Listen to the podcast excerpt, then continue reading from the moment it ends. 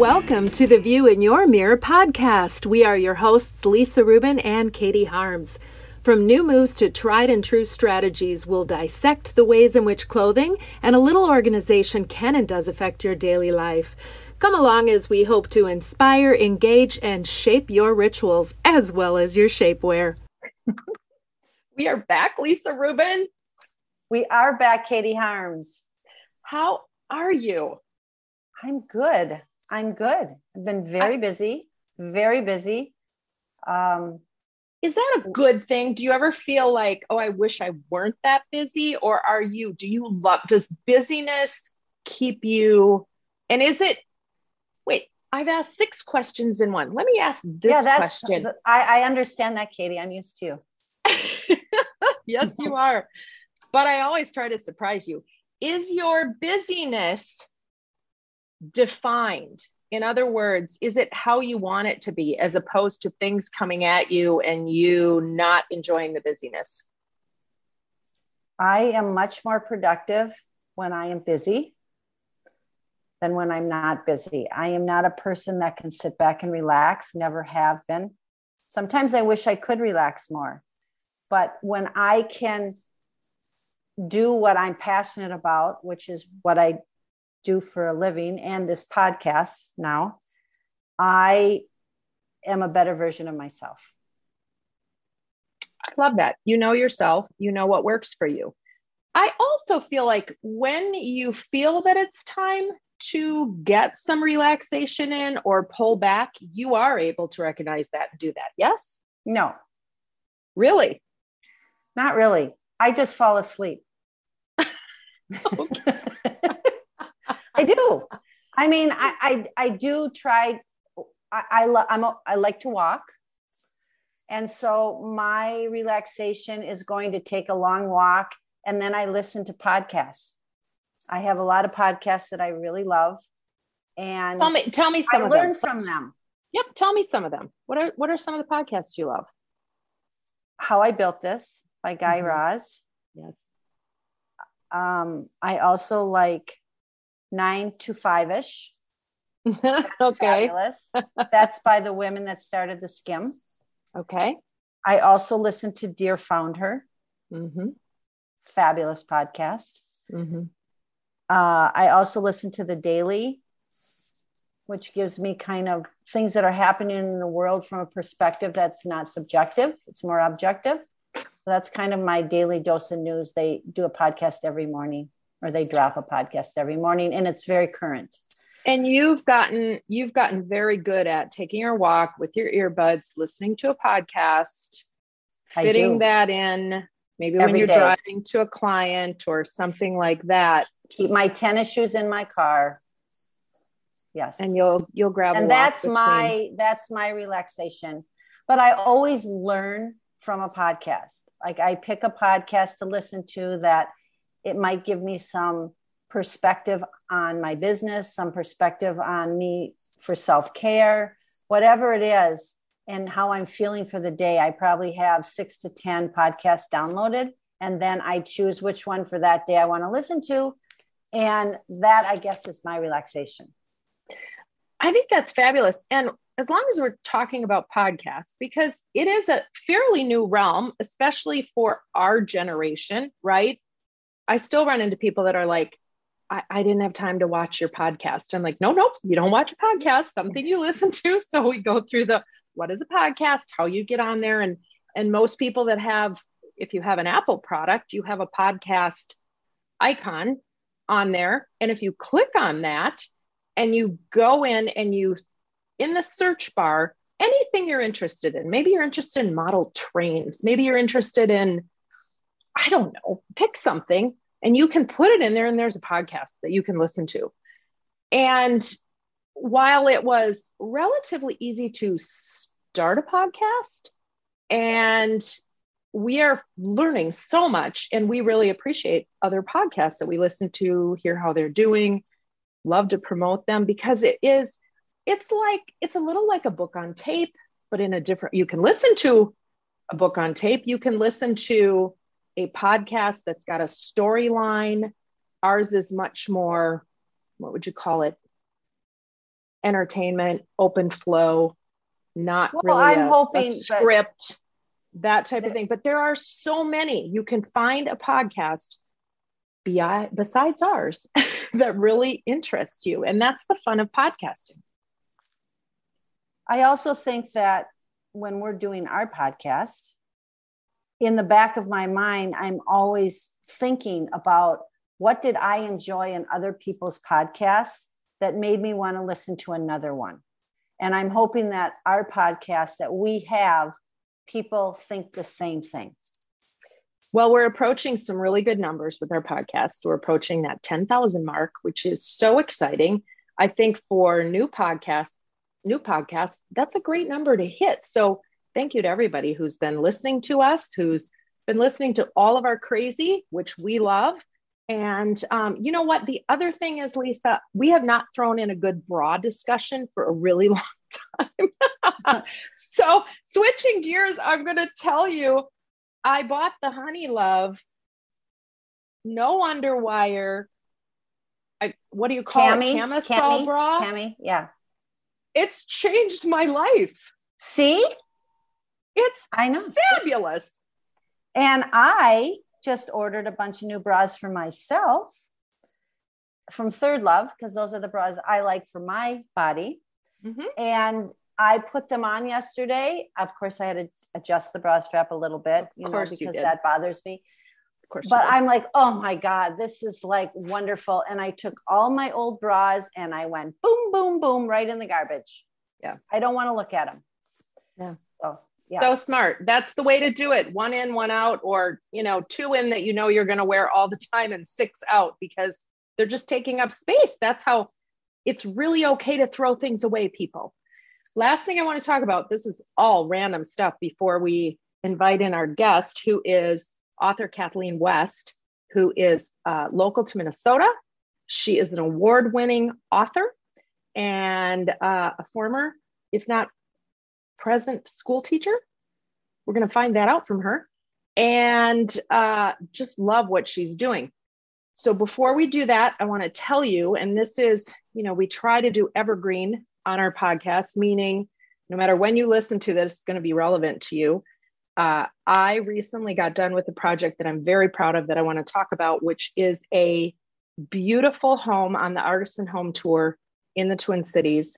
And it's going on now. We're in June of 2022. And, you know, I don't do much with builders anymore in the realm of closets, but in this case, I worked with M&M and I'm going to give them a shout out because this home is such a lovely home. There's so many beautiful homes on the Artisan Home Tour and many builders that are just exquisite and wonderful. This one I got a chance to work on. So if you get a chance to get out and see this M&M home and the Artisan Home Tour, that money goes to promote Housing First Foundation, which is doing amazing things like building uh, homes for veterans and whatnot. It's all the nonprofit arm of the Builders Association of Minnesota. So that's another little nonprofit plug that we're putting in, but really important because it's it's the realm that I have worked in for so many years. And uh, go see it. Go see it. Try and see it online. I'll get some pictures up on my website. Uh, really a fun one to work on. So there, you, there you have it. That's an awful lot and kind of a winding road of things to discuss. But let's welcome Kathleen West. I'm so excited to talk to her as I know you are as well, Lisa. Well, Kathleen, thank you for being a guest on our podcast. I am so excited to have you. I'm actually kind of giddy, and Katie knows that I don't really get giddy because I've had a secret that I wanted to write a book about my 39 plus years of doing what I do as a wardrobe consultant because I've had so many crazy experiences, but I am not a writer. And that's actually how Katie and I met because Katie is a writer and I wanted her to write my book. Okay, well, my wheels are already spinning. Thank you for having me on the podcast. But I was like, oh, right away, I'm like, maybe in my next main character needs to be a wardrobe consultant with 39 years of experience. Oh, I love it. Yeah. Maybe you two need to. And I can be your secret ghost person. Right. Yes. Done. Although Okay, anyone sounds who listens to this podcast, there I will just- be no secrets. There are no books about that except for the woman from Bergdorf's who was a wardrobe consultant and it's that's the only one that I know of because I tried to find them to read them and hers was fabulous. Yeah, I can't think of anyone I haven't read uh, behind like an inside wardrobe consultant novel either. Um, I've read like hotel desk people, like some insider stuff about that, but no. So this could be a whole new avenue. We could develop something really fun. Well, I wasn't expecting that as the answer, but we can talk later. Okay, sounds because good. I have a lot to say.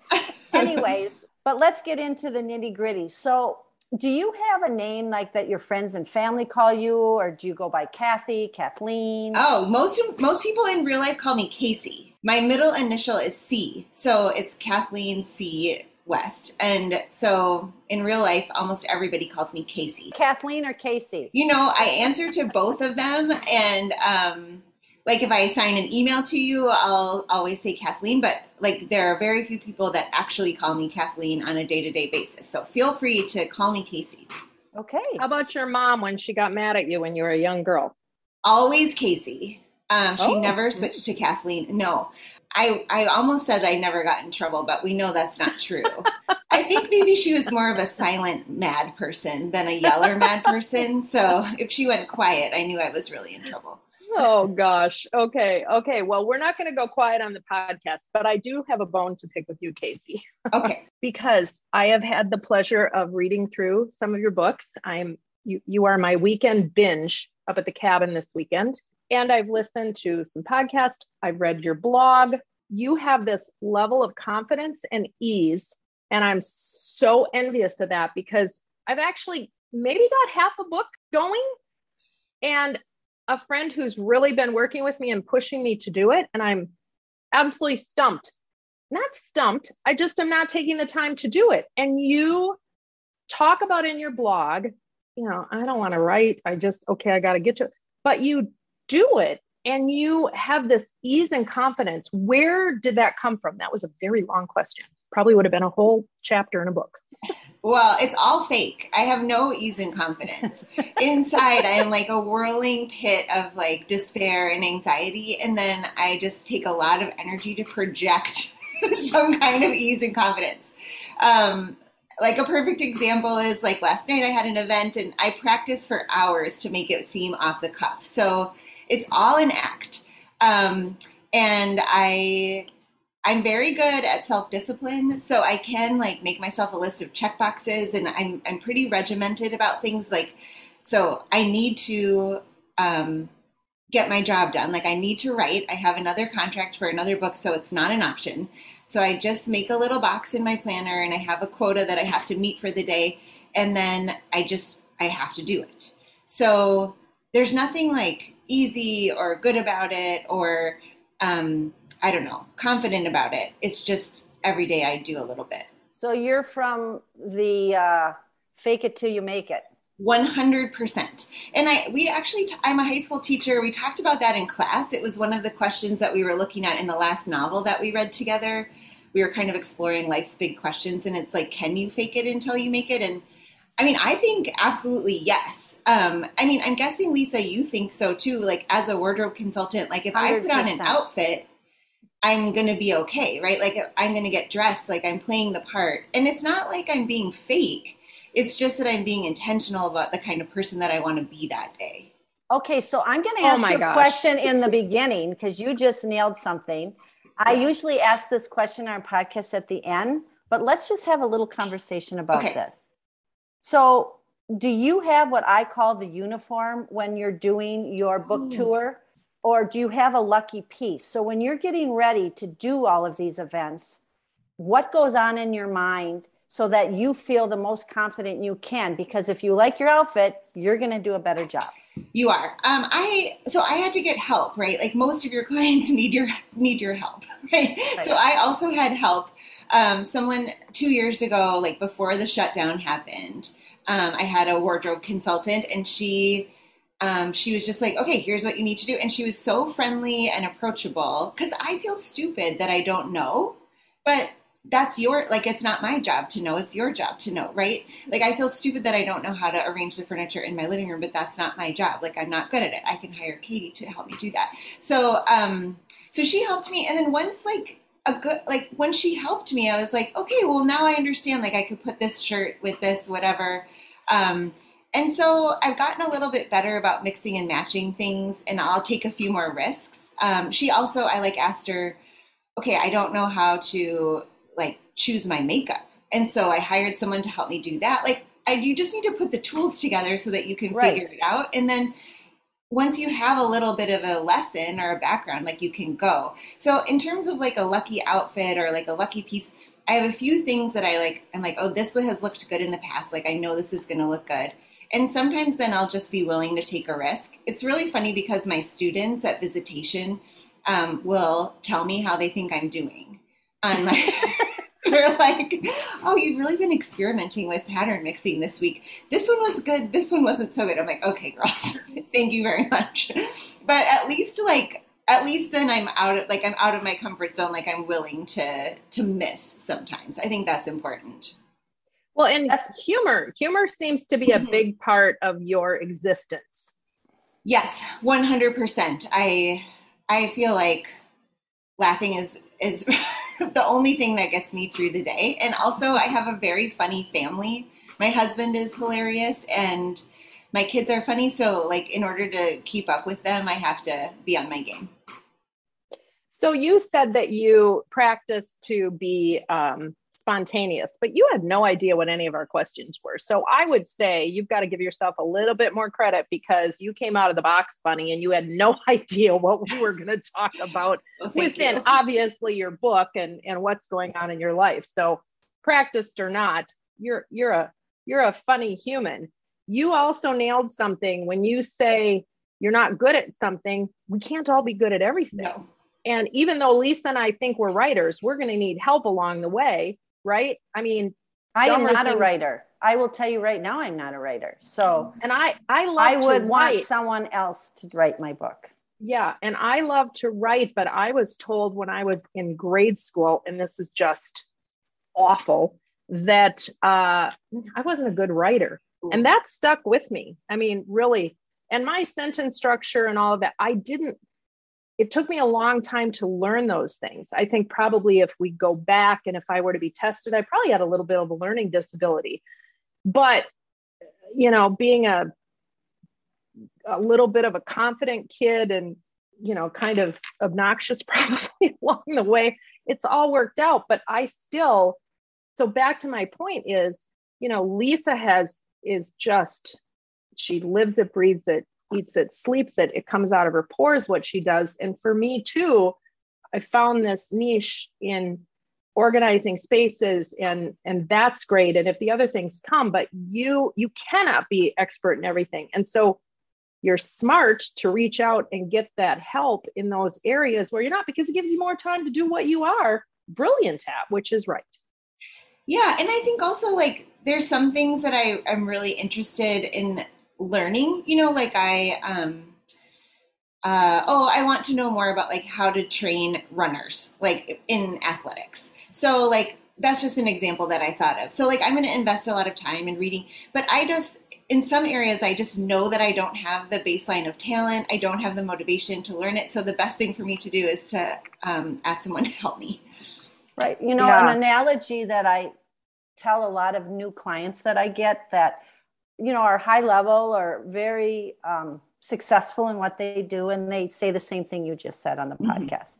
And I say, you know, you go to the dentist, right, and you get your teeth cleaned. Well, you brush your teeth every day. You floss, hopefully, every day, maybe every other day. Yeah.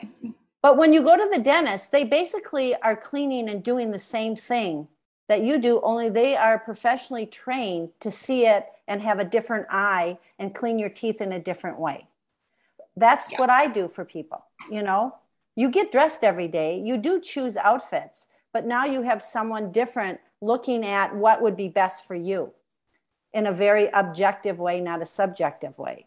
So and- that kind of eases people's mind going, oh, yeah, you're right. I never looked at Mhm. it. That, I mean, you clean your house, right? But some people can afford to hire a cleaning person to do the same thing, and they probably do it better than you do it. Mhm. It's the same. you also learn you're lifelong learning so every time you're doing a book or you come up with an idea you're going to you're to research and learn and, and that's that lifelong learning which i think is so incredible and really you cannot keep up with everything so even No. if you were sort of good at your wardrobe consulting or sort of good at you know if you want to keep up not so much with the trends but really what's working for people then that's something that both lisa and i do in our respective professions. And so that that makes a huge difference. So let's let's talk about because you have to organize your life. You're a busy mom you're teaching Mhm. and you're writing. How often do people who have had who you've had their children come up to you and say was that me in that book that happened a lot in the beginning because my first book is a school book. Minor Dramas and Other Catastrophes takes place in a school. The school is pretty clearly Edina High School, which is a school that I taught at in um, from like 2005 to 2011. So people were like, and I, I was teaching third grade when I sold the book. So people were like, oh my gosh. And I told them the premise, and they're like, you wrote a book about me, like the intense parents. But um, I I would never like I just teaching is such a gift and such a, a relationship with families and kids. Like skewering people was never part of my goal in writing that novel.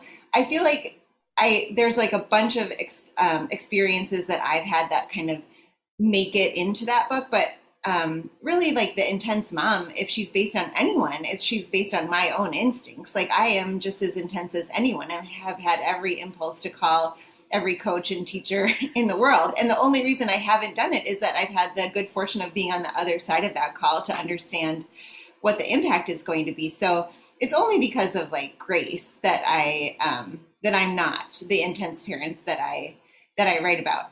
Um, the only character that I really ever based anyone on, well, in my first novel, the principal is pretty clearly my principal from Edina High School. And then in my most recent book, um, which is about hockey and um, athletics and adult friendship and all this other stuff, I, I did put a real life friend into that book and a real life kid, a kid who helped me edit all the hockey. So there are a couple of real people in that novel, but I'd only put someone in there if it would be like a flattering portrait. That's fantastic. And to be able to say, hey, I was in that book Right. is, is pretty cool. It is Yeah, pretty that- cool.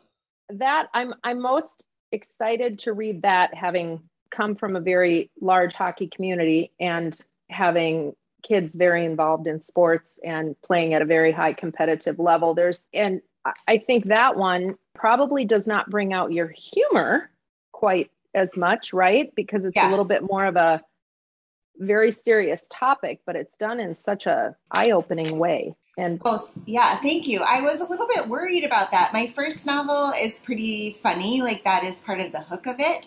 And my second novel also has a lot of humor. So I was kind of worried when I wrote the third novel. There's like a, a pretty big sexual harassment um, storyline in it, which unfortunately is very realistic. It's about two um, U.S. women's hockey players who are on the national team. And there's a coach that really pressures one of my women to have an affair with him like with the idea that then she'll make the olympic team. Um, and she doesn't. And it's kind of about the aftermath of that experience for her throughout her whole life. So as i was writing it i, I even talked to my agent like this isn't a funny book. And she it just isn't you know? But we um, i did find some ways to kind of incorporate that part of my style in um, it's also about youth hockey, so I have some intermittent emails from um, like the head hockey manager for the fictional town. Those are pretty funny, and I always probably because I'm a teacher, I always write kids. And there's an eight-year-old kid who's a point of view character, and he has some humorous moments as well. So I was able to to kind of touch that part of my style at least as I was branching out. Okay, so I have a question as we're talking. When you're writing these books, do you mentally like have a picture in your mind of what each one of these characters are going to look like? Like, is that part of your writing, or do you just see them as words? because yeah. for me i'm such a visual person and when i'm reading any book i have already put in my mind what each person is going to look like so do you do that that's a really interesting question and i think this is a place that i'm different than a lot of writers. I usually don't see them for a long time maybe even until like one of the last drafts when i'm like okay wait what color were her eyes? or like how did i describe her hair before? And i usually have to make like a notes file for myself to like say here's what I said she looked like. A lot of writers will start with like a Pinterest board where they find like a model or an actor that looks like their character and have it there for themselves. And for me, that comes a lot later. I don't know why, um, but it does. And in this last book, I didn't decide until like a really late version that Charlie, the husband of Lee, my um, would be Olympic hockey player, that he had to be really handsome. I needed him to be really handsome because he makes friends very quickly. And I just was like, well, why would someone make friend very, friends very quickly? And I'm like, oh, probably because he looks like Matthew McConaughey.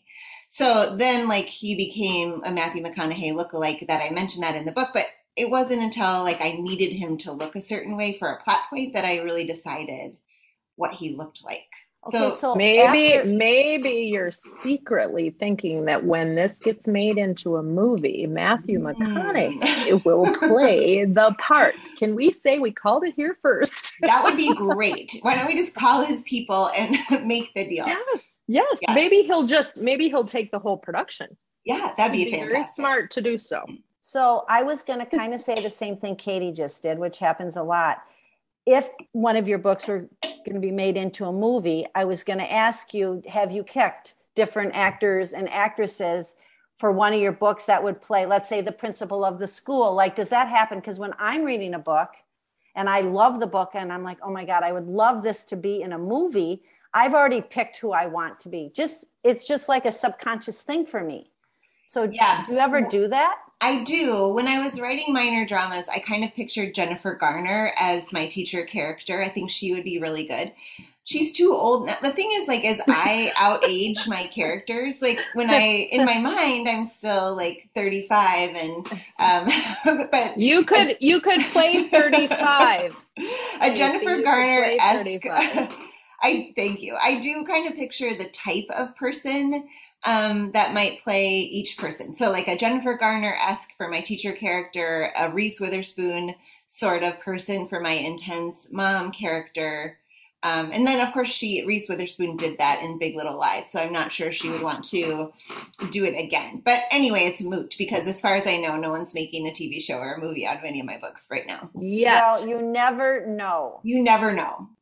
Yeah. And when you're writing now, do you think about that?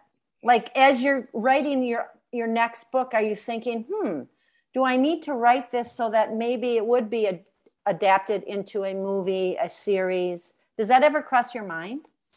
Mm, not really in the writing process. I did minor dramas did get optioned by a studio which was really exciting and i got to talk to like the hollywood people which was really interesting. You know they they want to know like how much creative control do you want? And the best thing to do as the novelist is to say i don't need any con- creative control because then they're more likely to like buy it and hire, hire their own writer to do it. Um, but they were like okay well we need to put some affairs in there. Season two would have to have some you know like they talked to you about how they would need to punch it up for for tv um, and that was just really fun and surreal to like standing in my bedroom here in minneapolis talking to some like random Hollywood producer about her ideas for my book was kind of a thrill. And usually what happens is what happened to my book like it got optioned, they wrote like a pilot for it and then it got dropped by ABC or whatever. So nothing is really coming of it, but it was really exciting to kind of go through that process. And someday maybe it's the business is so unpredictable. Everything about publishing is so unpredictable. You never really know what what work of yours is going to catch on or who might like it or and there's nothing I can do to really control that. But um, I do write like commercial, easy reading kind of books that someday maybe you never know.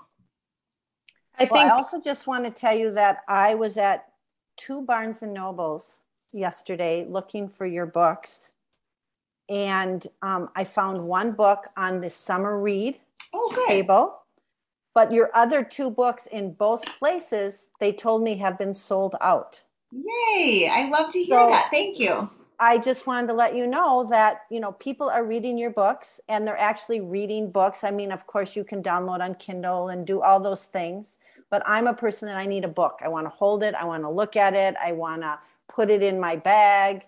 So that's awesome. I like to hold the books too, but I also have a Kindle so that at night, when if I wake up in the night yes. or something, then I can read without bothering my husband. I'm very yeah. courteous that way. Yeah and do you come up love... with the cover of your book or do you no. have someone else do that? That is like what we were talking about before. Like you have to let people who are good at their jobs do their jobs.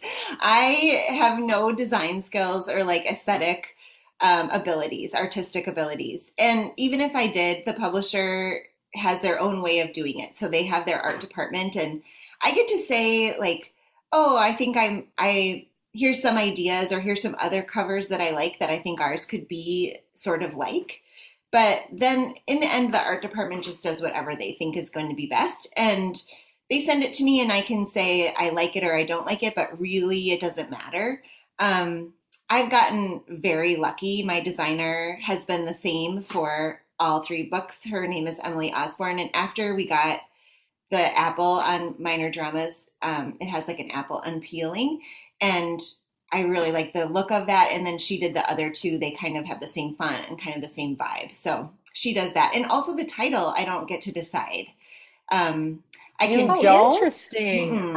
Oh, I can pitch a title, and um, but then they the publisher usually has an idea of a, a, title that they want to kind of fit into a certain niche or like a certain um, like genre or a set of books that they think is selling well or something. So that's another one where I get to say what I think, but it doesn't necessarily matter what I think.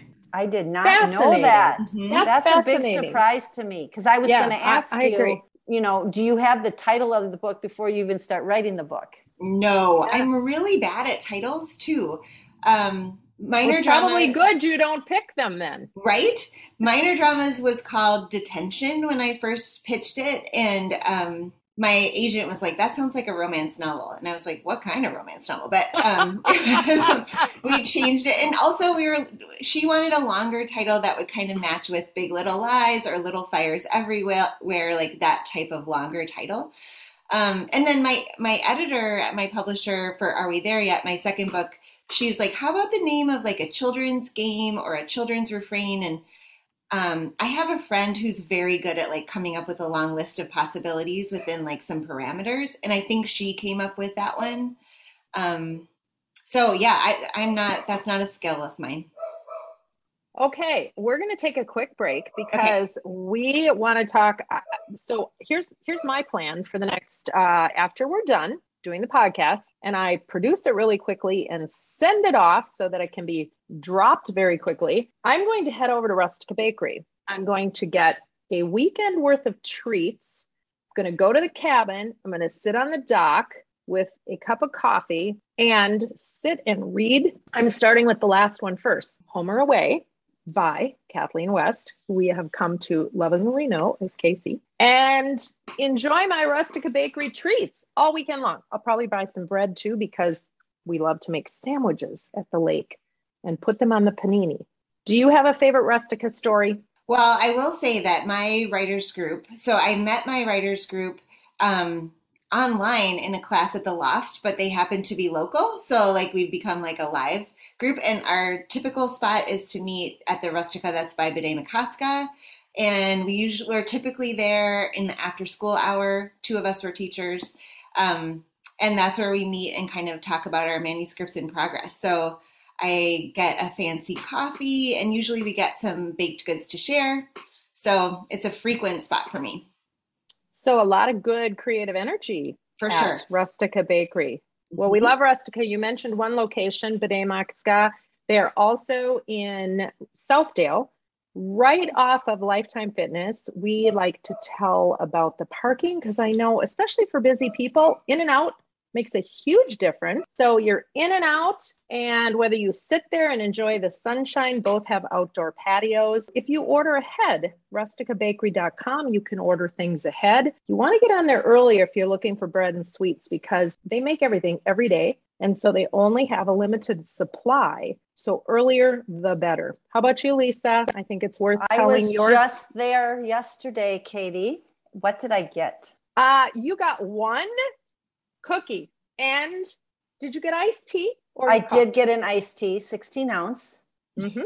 and my double chocolate little cookie one. And they always look at me like, You just want one? Yeah, I just want one because if I get any more, I will eat them all in one sitting.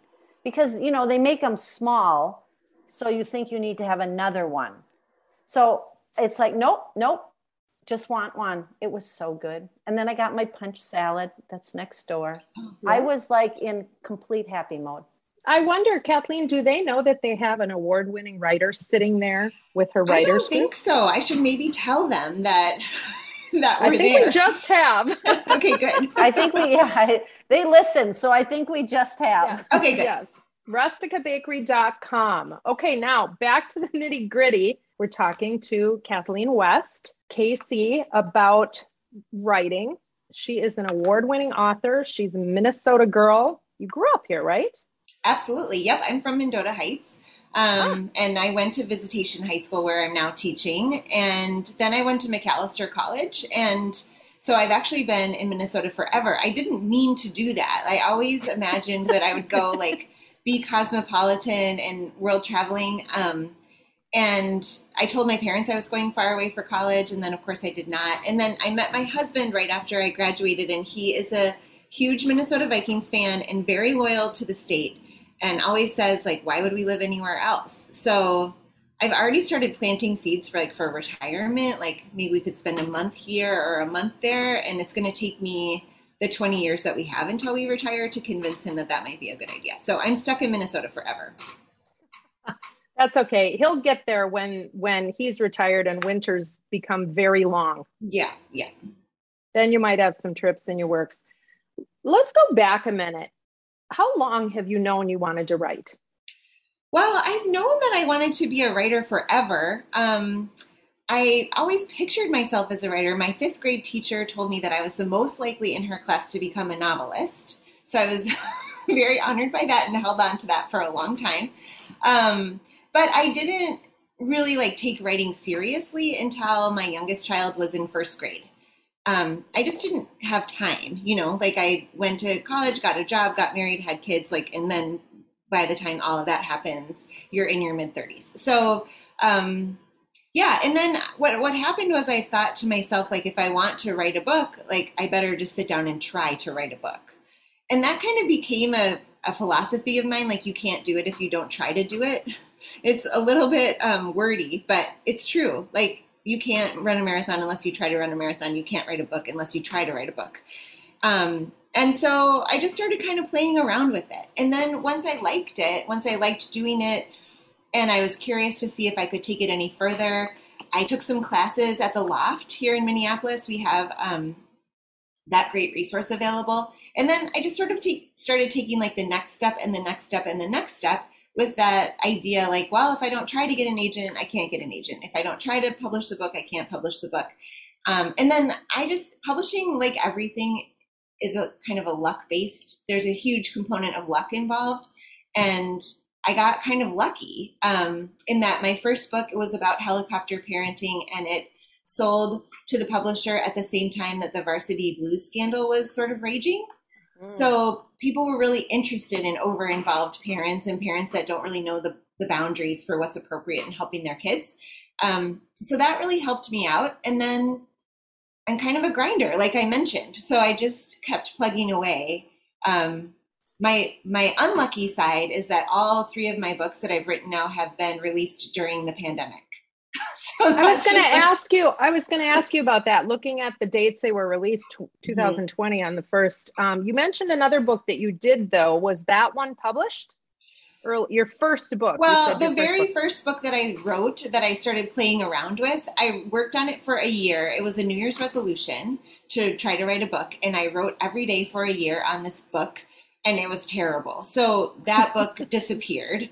Um, and it actually, like, I put it away on the day that I got the idea for minor dramas. So, but then by then I was already in the writing habit. So you know, it was easy to pivot from one idea to the other. And then actually, when I wrote my second book, I stole some of the characters and their backstories from that old manuscript that wasn't going anywhere. So this is another thing that I think like your experiments and your failed projects are never really failures. Like you're just always building to the next thing. So um, I never think there's like wasted writing, even if it doesn't get published.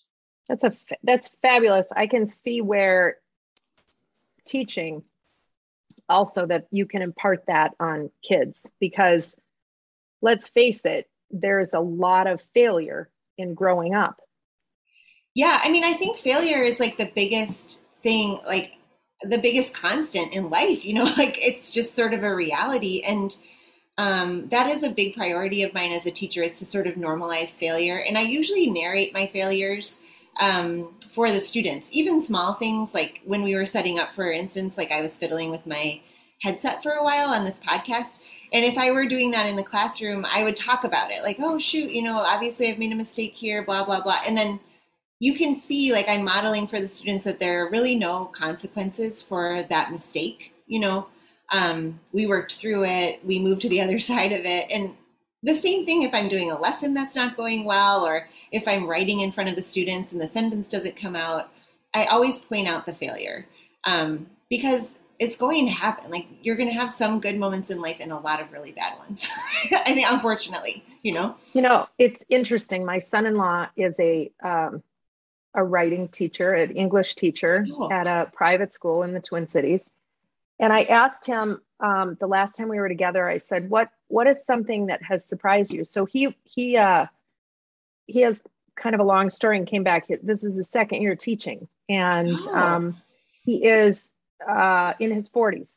Okay. So he went to the University of Iowa Writers Workshop, was mm-hmm. thinking he was going to be a college professor, fell in love, and you know his story changed a little bit. I think it would make a great book actually mm-hmm. if he ever decides to write. But I asked him, "What's the most surprising thing about teaching?" And he said, um, the lack of uh, kids i'm trying to think of the exact words he used but the inability to, of kids to take responsibility for mistakes yeah i think people feel kids feel a lot of pressure um, to be perfect i mean and they they're under a lot of expectation i've taught at a lot of like high powered schools. Um, I worked at Edina, as I mentioned, then I taught at Blake for a decade, and now I'm at Visitation. Like people who put a lot of pressure on themselves and parents that put a lot of pressure on their kids. And it can feel really vulnerable to to fail in someone in front of someone. And I think like kids' unwillingness to take responsibility for their mistakes is more about like it's not like a malicious thing or that they want to be difficult to adults. It's that they just don't really know how to integrate like a real human self. and I think kids right now, like after these two years of pandemic, I'm the mom of two teenagers, so I see it at home also and at school. Like everybody is really struggling socially. Like we don't know how to behave really anymore. And kids, especially, don't really know how to behave. I was talking with some colleagues at the end of the year about this because, like, the students' behavior in the auditorium was really bad. And I was like, well, think about it. We haven't been in the auditorium for two years. So they've never had, like, the juniors have never had, like, a normal end of the year assembly. So we have to tell them, like, we have to be really explicit. Like, okay, here's how I want you to walk into the auditorium. Here's how I want you to sit in the auditorium. Here's the range of behaviors that we're going to practice in the auditorium. Like, we can't assume that, like, the 17 year olds know 17 year old stuff when they haven't been out in public since they were 14. It's constant. It's constant mm-hmm. training, retraining. Yeah. I was going to ask you that. But wait, let me just stop you, for a minute. Adults also are having the same issue. Yes. Yes. They are. And I think we have to give each other some grace and also remind ourselves like this is how we do it. And I just think like if you can have that like acceptance of failure and like allow yourself to be awkward. I was just reading this article yesterday that I came across on Instagram about like how to make friends as adults.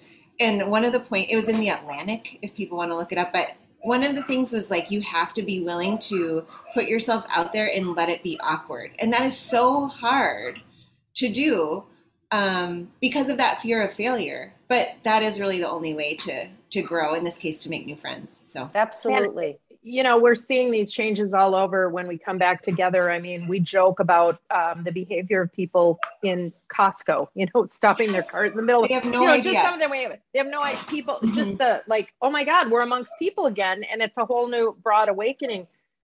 I want to, I want to, uh, we're getting close to coming up against ending and, and moving on, but I want you to tell me some good things that you're seeing happening in the classroom because I oh. feel like we have to focus on the there are so many good things. Like, I mean, kids are awesome. This is why I write about about kids. You know, they're funny and great and um, really, really earnest. Like I see my students um, coming to the table with ideas that I've never considered. You know, like I, I plan a lesson about feminist criticism or something, and I think it's going to go one way, and what they bring to the table is so much richer.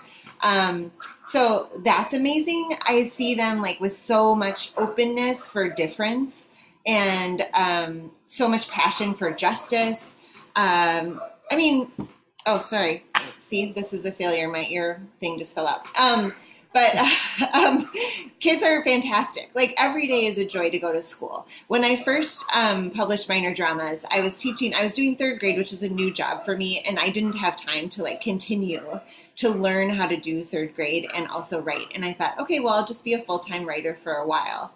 And within a year of being home and not with students, I was like, oh, th- I can't function like this. I need to be with kids. Like um, for a couple of reasons. Like you laugh really hard every day.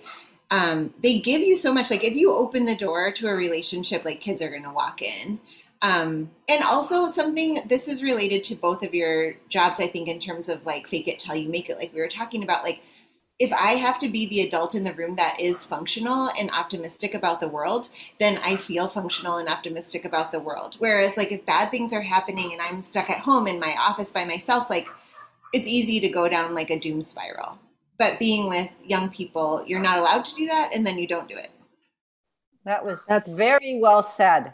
Oh, very, very, very well, said. well said. Thank you very much for that. All right, I got a question for you. Okay. What do you think your superpower is?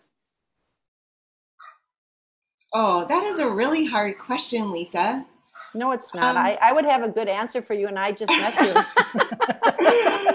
my superpower is uh, probably that like curiosity and lifelong learning. Um, that's probably something that I'm really good at. I'm I'm pretty good at connecting with people. You have to be if you're a teacher.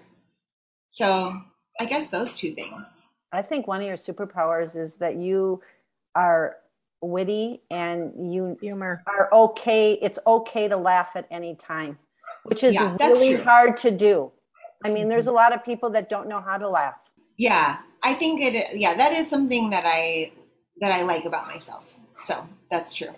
And and I think it's it's worth noting that that doesn't mean that things aren't serious. No. It just means that you have this ability to put things in perspective and, and use humor as a phenomenal tool, which has to help you in teaching. And what I would hope that every parent would learn is that that humor for them and that ability to stay away from maybe those real heavy heavy subjects that kids aren't ready for and keep some of that humor in the home might be very helpful.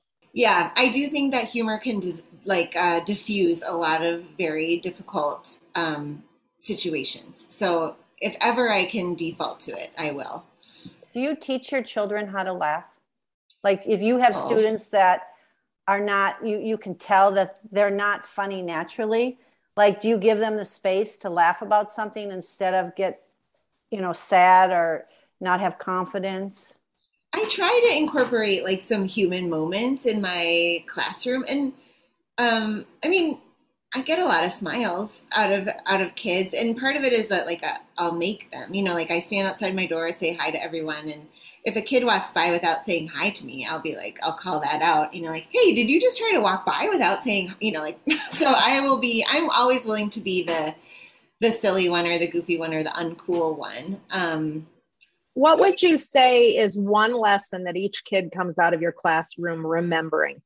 Well, I, what I hope is that like they would never get that lesson that you got, Katie, where your teacher said like she's not a good writer. I, I just I don't believe that. Like as a teacher, my job is to like teach people how to be good writers, and I really strongly believe that literacy, like reading and writing, is for everybody. So um, that most important thing to me is that they would come out of my classroom with like the knowledge that I think they can be a good reader and writer. That I think that, and also that they, even if they choose not to engage in my subject matter, that they are a good person. You know, I don't care. Like my love is unconditional. So you can get a C, you can get an A. Like I love you the same.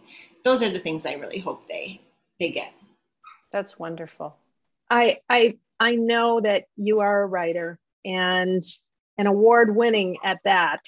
And so enjoyable to talk to. I'm glad that we got to touch on your teaching portion because I think teachers, especially nowadays, have really, really been um, maligned and it's been tough for them, right? Especially during the pandemic. I met a teacher, uh, she's been teaching 38 years at a high school in Minneapolis, the one on the oh. river. okay. At Minneapolis, maybe? Okay. Nope. Uh, right downtown. Why can't I okay. think of the name of it? Uh, De La Salle. Oh, De La Salle. Yes. Okay. She's been teaching yeah. at De La Salle for 38 years. Oh my gosh. She teaches. And I asked her uh, what she taught, and she said, "I teach kids how to function in the world." Something to that effect. But she also she has PE classes and whatnot, and she teaches them to juggle. She teaches hmm. every, she has middle school. She teaches them to juggle. She said, because that's a metaphor for life.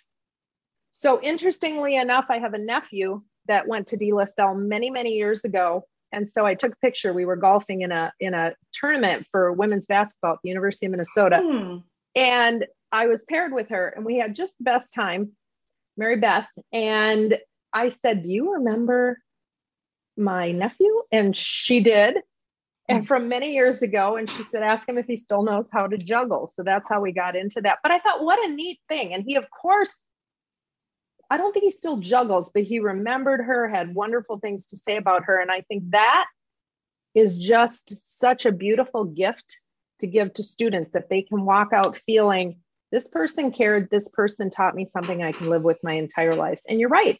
Remembering back to that, I still get emotional when I think yeah. about that teacher saying that and how many other kids did she affect with her words of you know not encouragement but directly the opposite. Yeah and in teaching like you can say like you say so many things every single day that not everything is going to be like your best most inspiring thing to say. But i i do think it's really important to remember that words matter. You know like what you say to a kid matters. How you made them feel is really the most important thing yeah. Well, thank you. What tell us what are you working on? What's your next? Oh my book? gosh, this besides is the worst part. The, besides the, the worst part when people ask you this question. Well, just right now it's the worst part because I churned out those three. Like I had a 2020 book, a 2021 book, and a 2022 book, and so like it was like bam, bam, bam that I got those done. And then while I was working on the 2022 book, I was working on a different book that my editor was like, oh, this isn't going to go anywhere. And I was like, oh no. So then I did that book. Then I started another one that it was really, I think it's a really cool idea, but my editor doesn't like it for my next book. So I'm on a third next book idea, which I think is going to go, but it's so new that I can't even really tell you anything about it except for I think it's a feel good murder mystery, which means that people die, but you don't care about the people that die. oh gosh. So okay. I don't know. In a year, in a year, hopefully I can tell you it turned out great. but right now I'm in the phase where I'm like, I'm making myself sit down and write the 400 words a day to get like some words on the page. So 400 words a day. All right, we'll follow up. And then book number five is going to be uh, yes, it's the wardrobe consultant. the wardrobe yeah. consultant and yes. her escapades but yes, if you want to meet um, at Rustica Bakery and talk about it, yeah, we, we could do that. do that. that. would be so yeah. fun. I would love that. So. Kathleen, thank you. If people want to get a hold of you or people want to get your book, what's the best way to do that? It's really easy to just Google like Kathleen West books and I come up right away. I'm on Instagram, so if you search my name there or Twitter, you can find me there. And local people, I do visit book clubs. So if your book club decides to read one of my books, like I'd love to see you if it works out. So yeah, it's very easy to find me online or in Barnes and Noble. Anywhere you buy books would be fine. And you have a fabulous blog. Oh, I, I do. love your blog. You do. That's so funny. Thank you I so much. blog.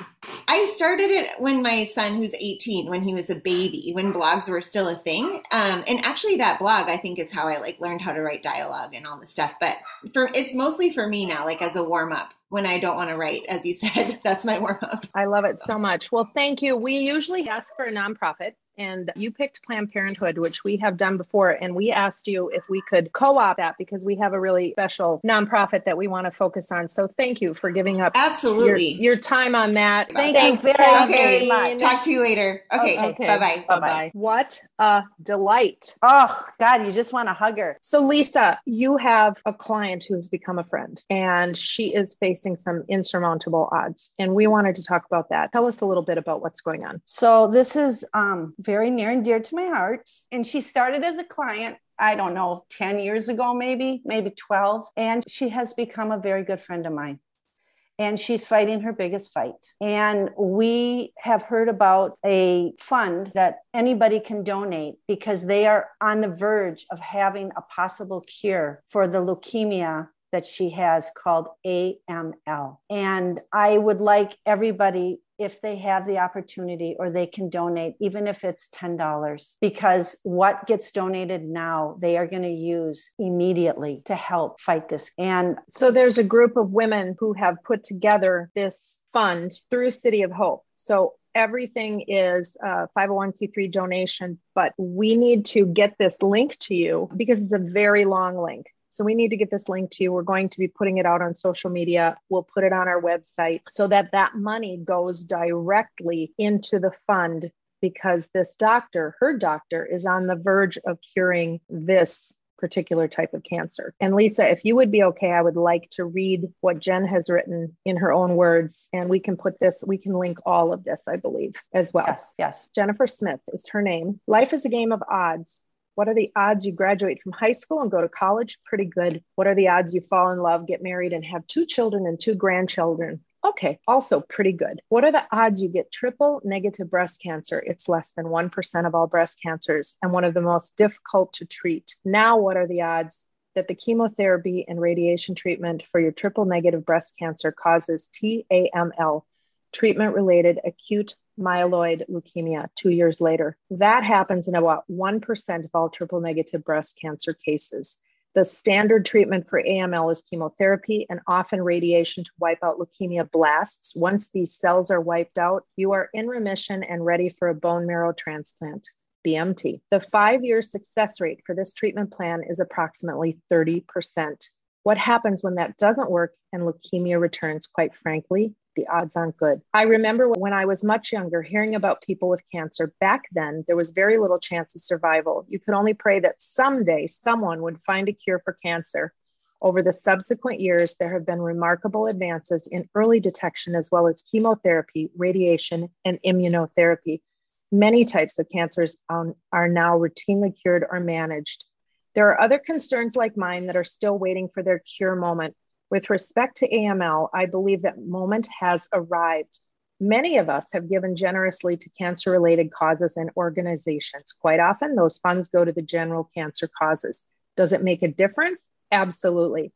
But what if someone was so close to a cure for a very challenging type of cancer and you could make the difference? What if you could directly move that knowledge from hope in a laboratory to reality in a patient's life journey? I'll stop reading there and say this time is now. And that's what we're asking all of you to do would be to donate through this link that we're going to post. This doctor, Guido Marcucci, I think is how we say his name, is world renowned at this, and he is on the brink. He is a doctor at City of Hope, and he and his research team are poised to cure this cancer. And so the City of Hope is establishing an accelerator fund for the Gehr Family Center for Leukemia Research at City of Hope. This fund will help Dr. Marcucci accelerate the development of these life saving advances. And we hope that this can happen for Jennifer and for everyone else who's suffering from this. A little bit more about this. Following her original diagnosis of triple negative breast cancer, 10 friends from around the country who had met through either Women's President Organization or Committee of 200 rallied around Jen. And their collective goal was to ensure that her journey would be a team effort and that she would feel cocooned in love and support. In the spirit of camaraderie, we dubbed ourselves the PowerPak and befitting a group of leaders started planning how to make each week filled with love and just a bit more bearable. So we're going to put the link up. You can also give via check, and that would be payable to City of Hope with my PowerPak in the memo line. And the address to give is City of Hope, attention annual giving 1500 East Duarte Road, Duarte, California 91010. Reach out to us if you need any further information. And the tagline on this information it is together that we overcome. And we hope you are together with us on this. Thank you for listening. So, Lisa, we have some good things in store for season three. Season we are four is coming season up. four. I'm so glad you keep me on the straight and We narrow. are, we are Season finishing four. season three and we are Finishing. starting season four. So, lots of good things coming up, lots of fun people to talk to, um, lots of fun conversations you and I need to have or want to have, I should say. Always enjoyable. Or should have. I really dislike the word should. I know you do. that makes you nervous. Uh, I don't know if it's nervous so much. It's like, I should do that. Really? No. But we'll talk about that in the future. If you want to use the word should, we'll go there. In the meantime, we want everyone to be able to look at themselves in the mirror, be able to say, Hey, you're damn good and you've done a good job. And then give yourself a smile, pat on the back, maybe, and know that you are the best and only you that you can be. Thank you, Katie. Until next time, my friend.